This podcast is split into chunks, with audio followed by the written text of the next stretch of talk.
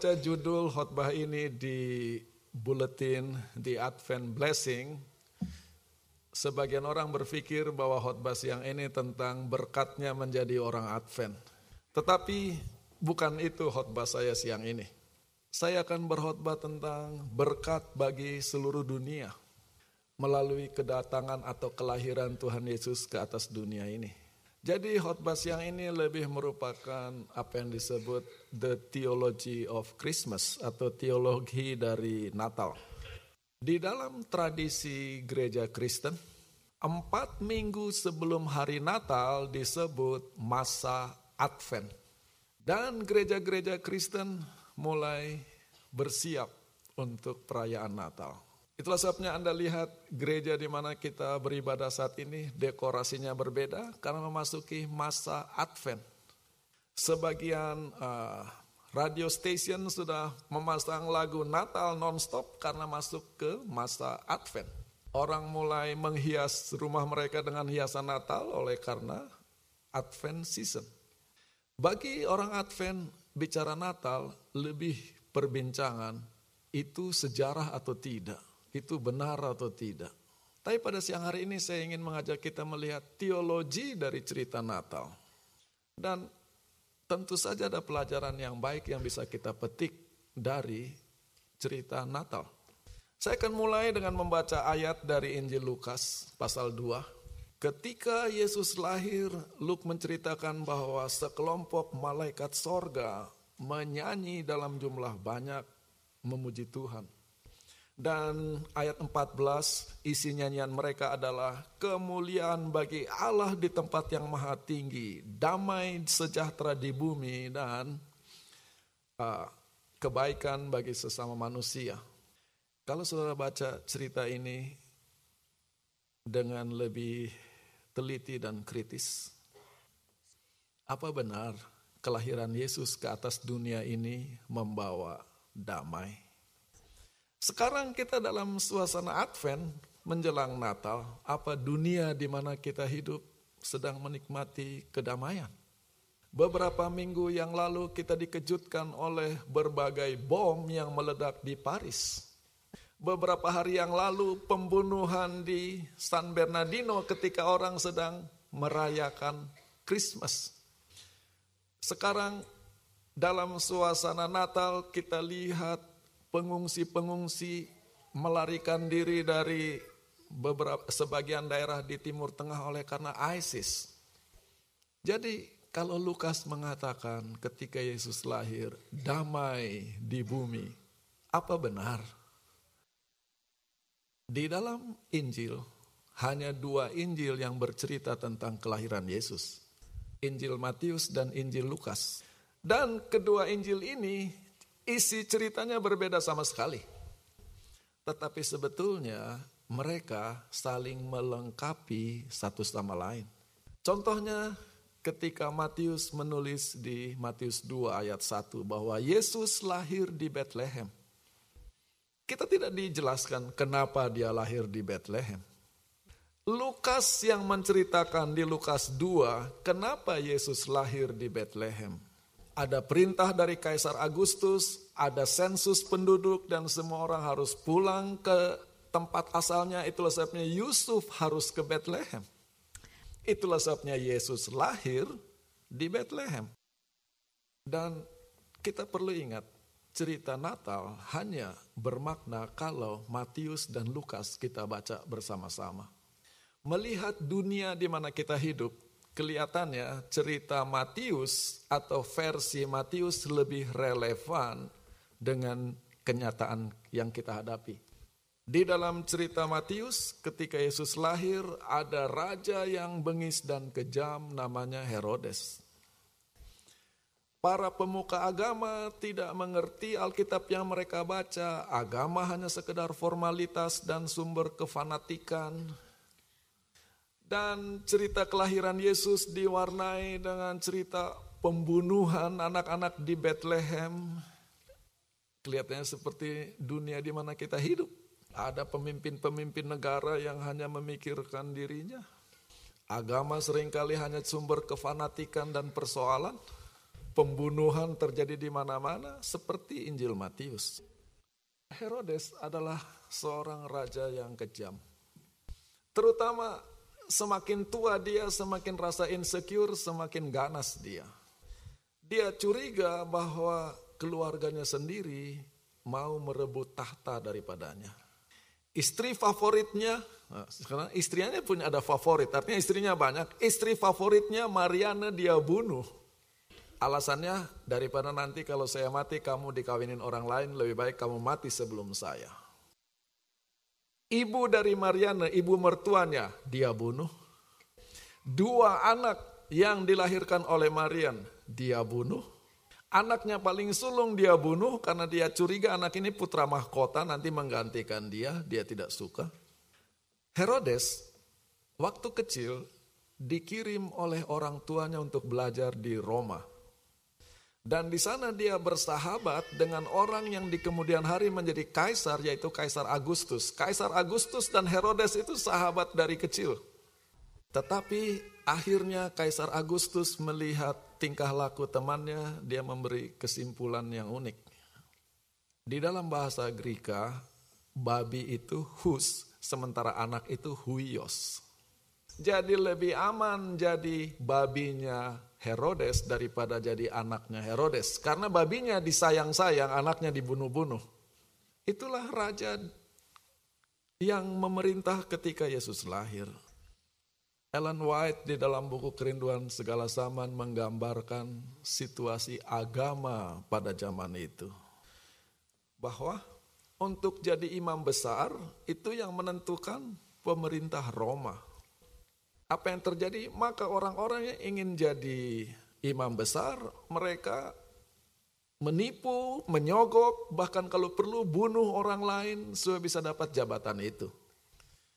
Dan karena itu adalah jabatan pemimpin agama yang diperoleh dengan persaingan dan sogokan, ketika jadi imam besar mereka sangat korupsi. Pemberontakan, demonstrasi terjadi di mana-mana. Keserakahan, kekerasan, saling curiga, dan kerohanian yang hambar adalah kenyataan sehari-hari. Nubuatan dibahas dan dipelajari tetapi tanpa makna rohani.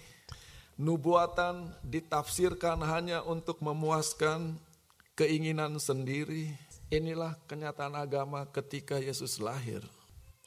Itulah sebabnya cerita kelahiran Yesus versi Matius lebih cocok buat kita. Terdengar suara tangisan di Ramah suatu ratapan, suatu tangisan, duka cita yang luar biasa. Rahel menangisi anak-anaknya. Inilah yang sedang kita alami di tempat ini atas apa yang terjadi beberapa hari yang lalu. Tangisan, ratapan, dan duka cita. Di mana kelahiran Yesus dulu diwarnai dengan pembunuhan massal. Kalau kita teliti baca Alkitab, Musa pelepas bangsa Israel lahir di tengah suasana pembunuhan setiap bayi-bayi laki-laki di Mesir. Ketika Yesus pelepas segenap umat manusia lahir ke atas dunia ini, pembunuhan di Bethlehem, maka Herodes tidak lebih dari Firaun. Jadi itulah cerita Natal versi Matius. Sekarang kita mau pindah ke Lukas. Buat Lukas, cerita Natal itu cerita pengharapan yang indah. Tetapi melihat dunia di mana kita hidup, apakah benar Natal itu adalah damai dan keindahan? Untuk bisa memahami Lukas, kita perlu membaca Injil Lukas secara keseluruhan. Ketika Maria menyadari bahwa dia hamil, Maria Ibu Yesus memuji Tuhan. Yang dikatakannya antara lain bahwa Tuhan telah memperhatikan statusku yang sangat rendah ini. Lalu lebih jauh lagi Maria katakan bahwa Tuhan merendahkan orang yang hebat tetapi meninggikan orang yang rendah. Ini adalah tema seluruh buku Lukas. Ketika orang-orang tinggi direndahkan, orang rendah ditinggikan. ketika Yesus lahir, malaikat tidak menyampaikan kabar itu ke istana kaisar di Roma atau ke istana Herodes. Gantinya mereka pergi kepada gembala-gembala masyarakat kelas bawah. Dan di hadapan manusia yang secara status ekonomi dan sosialnya rendah ini, kemuliaan Tuhan bercahaya. Dan sampai di akhir cerita Injil Lukas Yesus mati disalibkan. Salib adalah lambang kekalahan, dipermalukan, dan bahkan kutuk. Tetapi kematian Yesus disalib justru merupakan kemuliaan dan kemenangan ketika yang rendah justru jadi ditinggikan. Lihat bagaimana Lukas memperkenalkan setiap tokoh di dalam cerita Natalnya. Di Lukas 1 ayat 5, pada zaman Raja Herodes. Kita sekarang tahu raja macam apa Herodes. Ada imam namanya Sakaria, istrinya namanya Elizabeth. Ayat 6. Kedua-duanya benar di hadapan Allah, berjalan menurut segala perintah dan peraturan Tuhan, tidak bercela. Lalu ketika malaikat Gabriel muncul di hadapan Maria. Ketika Maria diberitahu bahwa dia akan mengandung bayi Yesus. Dia bilang, bagaimana mungkin? Lukas 1 ayat 34. Tetapi 38 dia menyerahkan dirinya kepada Tuhan. Lihat, aku hamba Tuhan, terjadilah kepadaku seperti yang difirmankan Tuhan. Ketika Yesus umur 8 hari dipersembahkan di Kaabah. Di Kaabah ada orang namanya Simeon. Orang yang saleh dan benar. Menantikan penghiburan bagi Israel. Di dalam peristiwa yang sama ada seorang nabiah, nabi perempuan namanya Hana. Orang yang saleh tidak pernah keluar dari Kaabah untuk puluhan tahun berbakti siang malam, berpuasa dan berdoa. Saudara bisa lihat di sini dinamika cerita Lukas. Sementara Matius lebih menekankan sisi dunia luar. Suasana politik, suasana agama pada zaman itu. Lukas lebih fokus kepada kenyataan di dalam hati seseorang. Bagaimana orang itu saleh, setia kepada Tuhan, uh, rohani, uh, di tengah-tengah suasana politik yang tidak menyenangkan. Jadi kalau kita baca cerita Lukas menggunakan lensa penjelasan Ellen White terhadap suasana agama pada zaman itu. Sementara jabatan imam besar diperoleh dengan penipuan, sogokan, dan pembunuhan, bahwa keimamatan itu sangat korupsi. Ada imam, namanya Sakaria, orangnya benar, berjalan dengan setia di hadapan Tuhan, tidak bercelah. Jadi bisa ada imam yang saleh di tengah-tengah keimamatan yang korup. Kita baca bagaimana suasana Ka'bah sangat tidak benar tetapi ada orang yang namanya Simeon yang benar dan saleh. Juga Hana yang tidak pernah meninggalkan Ka'bah. Berbakti siang malam, berpuasa dan berdoa. Bagaimana suasana Ka'bah waktu itu? Keimamatannya sangat korup. Jadi inilah poin dari ceritanya Matius, ah sorry ceritanya Lukas ketika malaikat menyanyikan damai di atas bumi. Janji itu benar dan bisa terjadi. Bukan karena dunia ini damai, tetapi karena ada orang-orang yang memilih untuk hidup damai dan benar bersama Tuhan. Kalau kita tunggu dunia ini damai, gereja ini damai, baru kita damai, silahkan enjoy Injil Matius. Di situ saudara akan baca tentang Herodes, tentang imam yang bingung, tentang pembunuhan. Itulah dunia di mana kita hidup. Dan di dalam Injil, ketika malaikat menyanyi damai di bumi, Yesus sebelum mati di kayu salib, dia berkata kepada murid-muridnya, damai ku tinggalkan bagimu, damai ku kuberikan kepadamu, tidak seperti damai yang diberi oleh dunia ini. Kembali ke Injil Lukas. Sebelum Yesus disalib, Yesus masuk kota Yerusalem sebagai raja. Dan orang-orang miskin menggelarkan jubah mereka di jalan sambil menyanyi, diberkatilah dia yang datang di dalam nama Tuhan, damai di sorga, kemuliaan di tempat yang maha tinggi.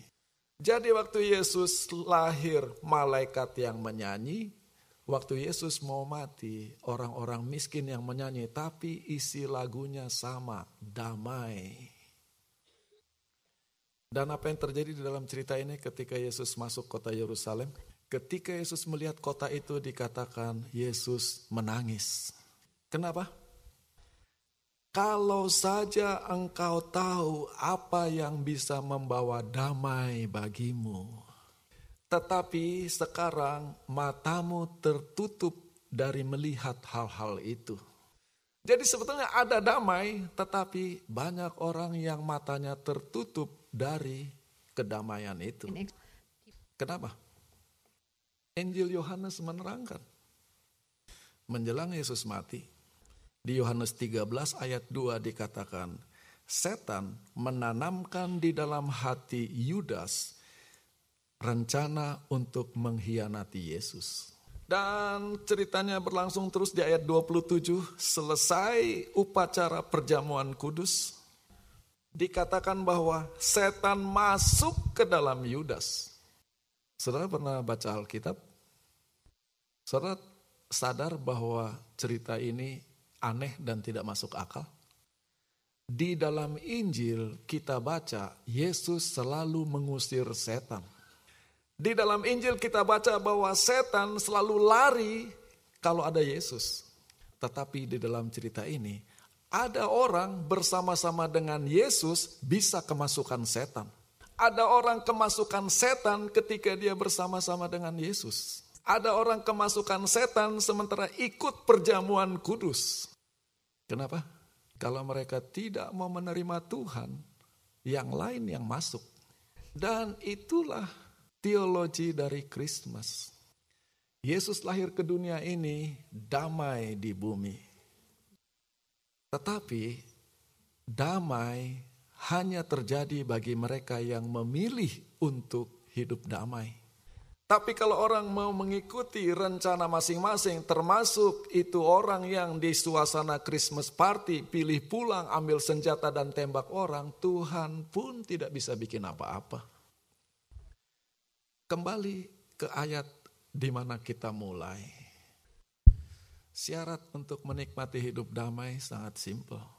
Satu, muliakanlah Tuhan. Ketika orang mau memuliakan diri sendiri, kelompok sendiri, pandangan sendiri, tidak ada damai. Orang yang membunuh itu, dia punya yang mau dia tinggikan, kelompoknya, ISIS-nya, kita masih mau lihat apa? Bunuh orang lain. Yang kedua adalah itikat baik atau niat baik. Kalau kita punya itikat baik satu sama lain, damai dunia ini. Jadi ketika Lukas mengatakan damai di bumi bisa. Kalau orangnya mau. Semua tokoh dalam cerita Injil Lukas adalah orang yang memilih hidup damai di tengah-tengah suasana politik yang sangat kacau. Dan janji itu Tuhan sampaikan kepada kita semua di mana saja dan kapan saja. Tuhan memberkati kita semua.